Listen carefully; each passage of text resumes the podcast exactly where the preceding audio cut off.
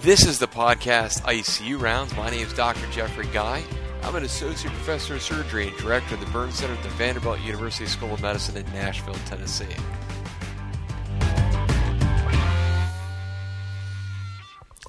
Today we're going to talk about the medication propofol. Now, propofol is used in a variety of settings in the intensive care unit, emergency department, operating room, and even in the pre-hospital environment. I've talked about propofol on another podcast that I did. It's for free, and it's called Pharmacology for the Pre-Hospital Professional. I did that podcast shortly following the death of Michael Jackson. There was a lot of interest among medical providers and non-medical providers about some more information about propofol. But today I'm going to talk about one of the complications of propofol that is potentially fatal, and often um, very few providers are aware of it. And those providers that do know something about it often don't know what causes it and sometimes know very little bit about how to treat it. And what we're talking about today is what's called propofol infusion syndrome. Now, propofol has gained widespread popularity, as we mentioned, in both the induction and maintenance of general anesthesia, uh, as well as in intensive care because it's a drug that has a very rapid onset. It's got a quick recovery and really little effects, and has a very favorable neurological profile, particularly when used in the intensive care unit for the treatment of, of critically ill patients, because it will decrease the cerebral metabolic rate and decrease oxygen consumption. Uh, propofol can also decrease intracranial pressure and also it has anticonvulsant effects. So you can see that propofol is a reasonably attractive drug. Now, one thing that's important to remember about propofol is propofol is a drug that has no analgesic properties. Because many of these properties, propofol is routinely used for sedation of patients in intensive care units, and it's used uh, at an increasing frequency for the sedation of uh, procedures, uh, of invasive procedures, uh, from endoscopy to invasive procedures such as things as chest tubes and, and, minor surgical procedures. Now, be mindful, as I already mentioned, propofol is not an analgesic. I frequently, frequently see people being transferred propofol by aeromedical services, patients who have large burns, and some of those transportation uh, durations can be typically measured in hours, particularly when patients are transported great distances by fixed wing, which is a fancy name for saying aeroplane. Now, there are some significant cardiovascular uh, and respiratory depressant effects of propofol, and they're well known to most of the practitioners, but there's also what's called this propofol infusion syndrome. Propofol infusion uh, syndrome was initially described by an author named Bray in 1998. They discussed their uh, um, case series in the journal Pediatric Anesthesia. It was 1998, volume 8, pages 491 to 499. They coined this phrase propofol infusion syndrome to describe a clinical state associated with propofol infusion in children. Now, they had 18 cases at that time. Most of the patients uh, in their case series had respiratory infections. There was a high mortality rate of 83% of the children who had this propofol infusion syndrome. They define propofol infusion syndrome uh, as a acute refractory bradycardia that led to asystole and this asystole occurred in one of, uh, in the presence of one or more of the following: a metabolic acidosis with a base deficit of greater than 10, rhabdomyolysis or myoglobinuria, lipid, uh, excuse me, lipemic plasma, uh, or a clinically enlarged liver, or a fatty liver on autopsy. The first case series of a propofol related infusion syndrome death was reported in 1990. This was a two year old girl who had croup. She had been on propofol for four days and on an average infusion rate of 165 micrograms per kilogram per minute. This child developed metabolic acidosis, heart failure, hypotension, as well as hepatomegaly. It was noted early on that a lot of these cases of, of propofol related infusion syndrome in children occurred in children who had re- upper respiratory tract infections. And there was really no safety data on ICU propofol use. Um, and so AstraZeneca, the manufacturer of propofol, added the following statement. Diprivan is contraindicated for the sedation of children of all ages with croup or epiglottitis receiving intensive care. And this was added to their prescribing information. Uh, they felt at that point that there seemed to be a causal relationship between upper respiratory tract infections and the development of this propofol related infusion syndrome. Now, in 1996, there were an increasing uh, report of uh, uh propofol related infusion syndrome also occurring in adults. The first cases, uh, perhaps, were in an adult that was 30 year old woman. She had an upper respiratory uh, failure from asthma. She developed a severe anion gap metabolic acidosis after only being on propofol for two hours. And despite the absence of other causes of shock, such as hypoxia, hypotension, sepsis, shock, diabetes, or catecholamine administration, lactic acidosis on this patient resolved within 12 hours after the propofol infusion ceased, and the patient was uneventfully extubated. But here, as this patient was not on a protracted use of propofol that you may see um, perhaps for days in the intensive care unit. This patient was on it for only two hours. It's important to keep in mind that, as I mentioned, that some patients are transported uh, great distances either by ground ambulance or air platforms, a, a rotor wing helicopter or an airplane, and a lot of times they may be on propofol for the duration of that flight. And often that transportation time may exceed two hours, which is certainly enough time for an adult and certainly a child to develop a propofol related infusion syndrome. The first related, uh, excuse me, the first propofol-related uh, infusion syndrome death in an adult was reported in the year 2000. It was an 18-year-old male who was on 100 to 125 mics per kilogram per minute of propofol in the ICU after the patient was involved in a motor vehicle crash. The patient developed elevated uh, creatinine kinase levels on day three. By day five, the patient developed progressively worsening arrhythmias, culminating in pulseless electrical activity and death. His laboratory report showed metabolic acidosis, lipemia, as well as hyperkalemia. Cremer and colleagues uh, reported in Lancet in the year 2001. This is Cremer et al. Lancet 2001, volume 357, pages 117 to pages 118. Now, they did a retrospective study uh, of adult neurosurgical ICU patients, and they found that 7 of 67 patients with head injury who received propofol from sedation showed some signs of a propofol related infusion syndrome and died. Of importance, they found a dose dependent relationship. No patients showed a sign of propofol related infusion syndrome if they had been at a dose of 5 mics per kilogram per hour. At a rate of 5 to 6 milligrams per kilogram per hour, there was a 17% incidence, and at 6 uh, excuse me, at greater than 6 milligrams per kilogram an hour, there was a 31% in, uh, 31% incidence of a propofol-related infusion syndrome. Now, they also proposed some criteria uh, to define this adult propofol-related infusion syndrome, and these included an age between 18 and 55 years, progressive myocardial failure with dysrhythmias, and two of the following: metabolic acidosis, hyperkalemia, evidence of muscle cell destruction. Now, per the the uh, criteria uh, outlined by Cremer for uh, propofol-related infusion syndrome, there must be an absence of known causes of myocardial failure and no evidence of sepsis, no evidence of multi-organ failure, or known causes of hyperkalemia, metabolic acidosis, or rhabdomyolysis.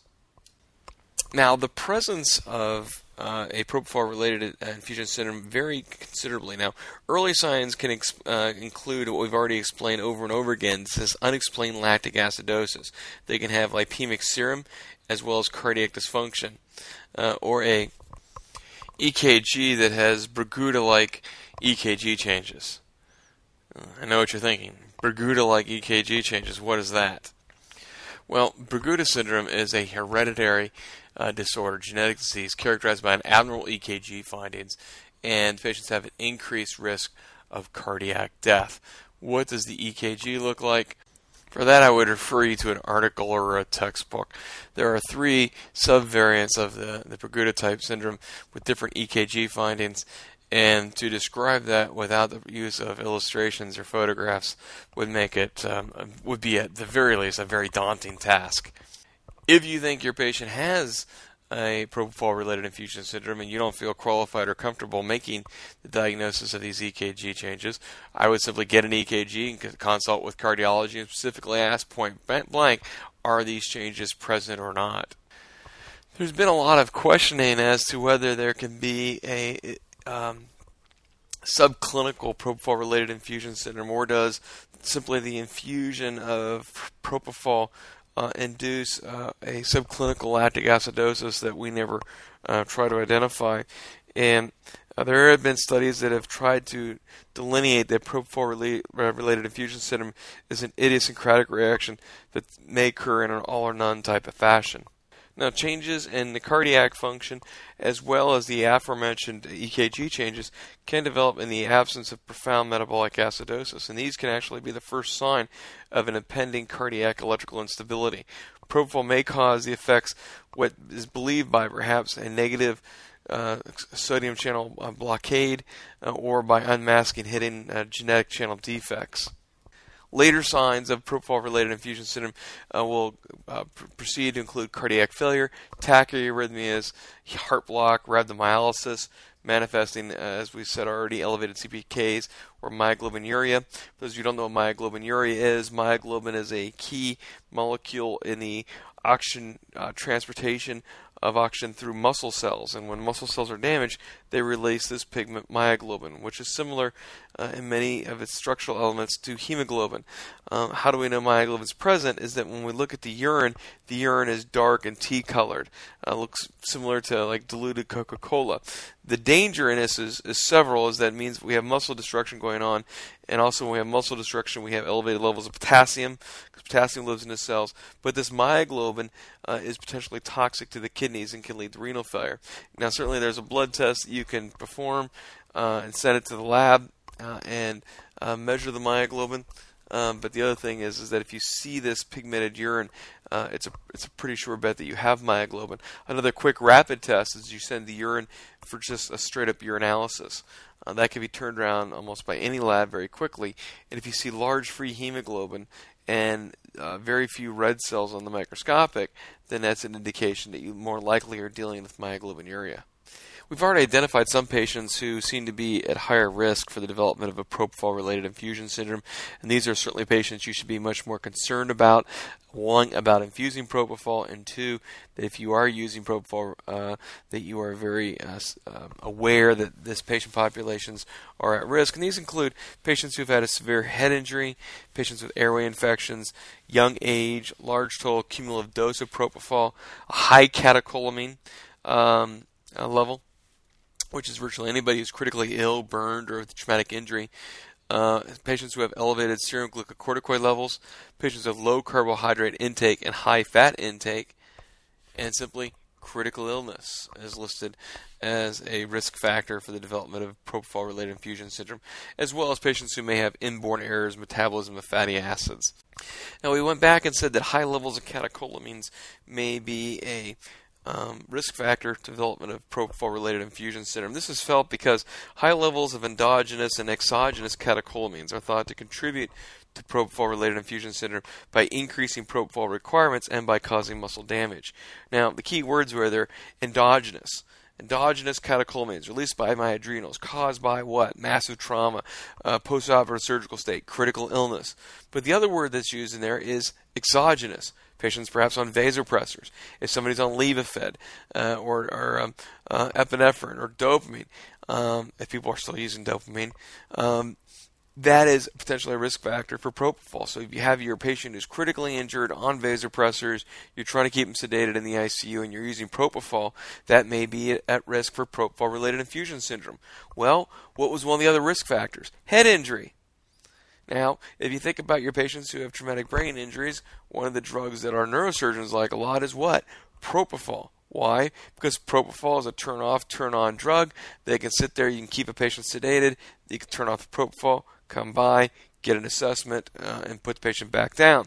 But that patient with traumatic brain injury has often several of those risk factors, uh, which make that patient more predisposed for the development of propofol related infusion syndrome. And perhaps we need to be looking at a different drug um, rather than using propofol for the sedation of these critically injured and ill patients. Now, don't misunderstand what I'm saying and don't um, uh, overread it or overhear it. I'm not saying propofol is a bad drug. As like all drugs, drugs have potential uh, harmful effects. Perhaps the drug that has the most harmful effects is aspirin, which is the drug that is perhaps the most commonly used drug. But you need to understand one that this propofol related infusion syndrome exists.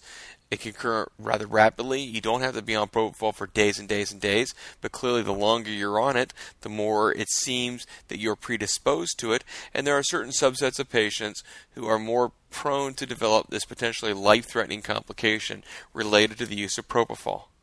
Now, as we said, the incidence of propofol related infusion syndrome is not well known. There are about more than 80 incidents of patients with propofol related infusion syndrome that have been reported as case reports, with deaths in over 50% of them. Now, in 2008, a retrospective MedWatch analysis of 1,139 potential cases of propofol related infusion syndrome were identified. Now, this was found in Fong, F O N G, and colleagues. Um, the, the, title of the article is Predictors of Mort- Mortality in Patients with Suspected Propofol Related Infusion Syndrome. It's found in Critical Care Medicine, 2008, volume 36, pages 2281 to 2287. Now, the study was conducted by pharmacists and looked for the predictors of mortality of propofol related infusion syndrome. The predictors were found to be young age, that is, an age less than 18, male gender, use of vasopressors, cardiac findings, metabolic acidosis, hypotension, rhabdomyolysis, uh, and dyslipidemia. So again, looking at this particular study, risk factors at uh, young males, vasopressors. Again, uh, this includes many patients who have traumatic brain injuries, uh, or multiple traumas, or burns. The first large prospective study looking at the incidence of propofol-related infusion syndrome was published in 2009.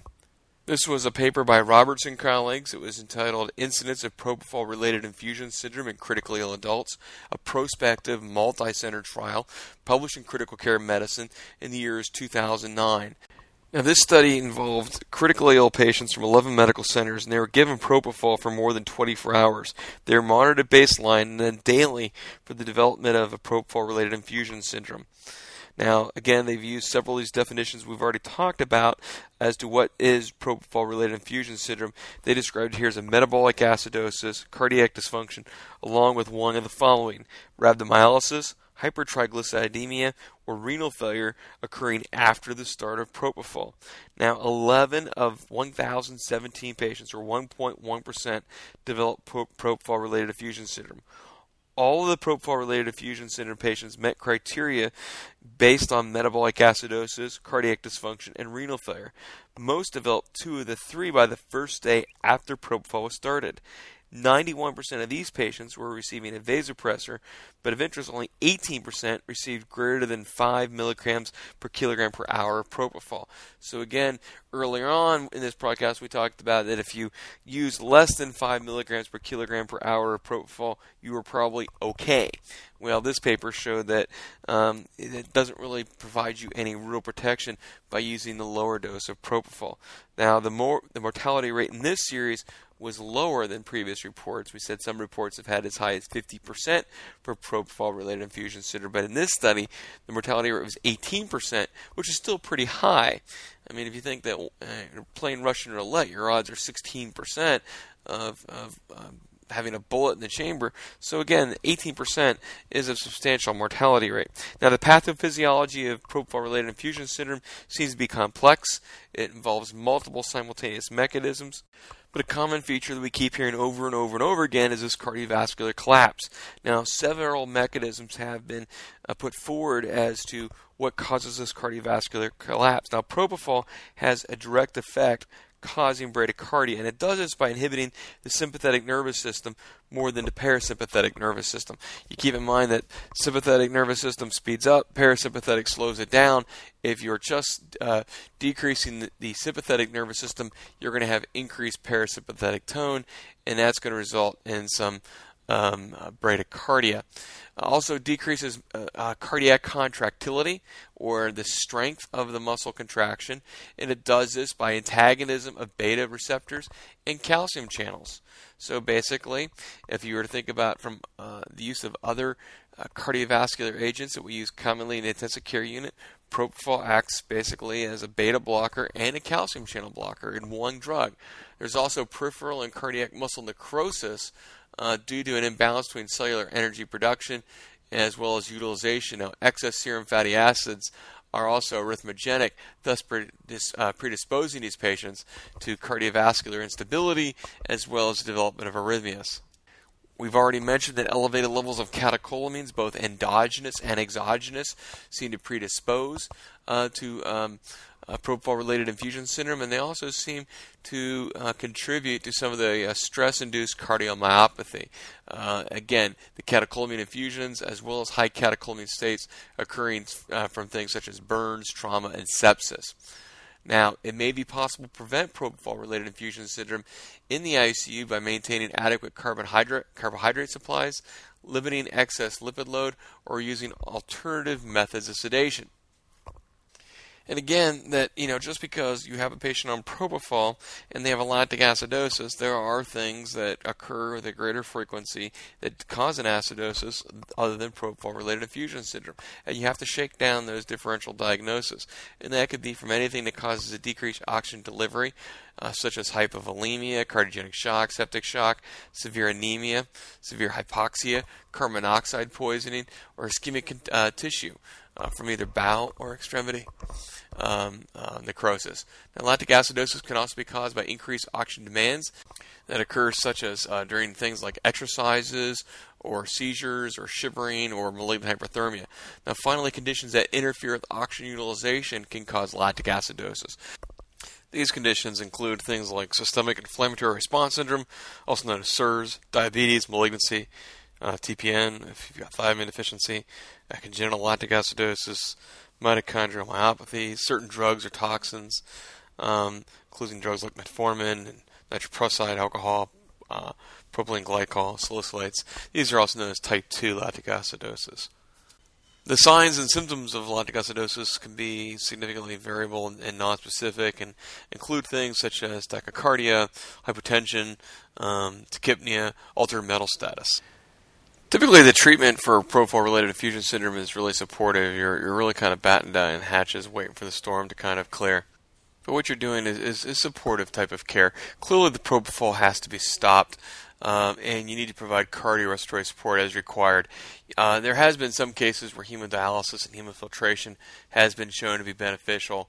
Unfortunately, um, uh, propofol-related infusion syndrome is often refractory to the use of things such as IV fluids and inotropes and there has been some limited success uh, with the use of cardiac pacing and a few successful reports, case by case reports of the use of ECMO.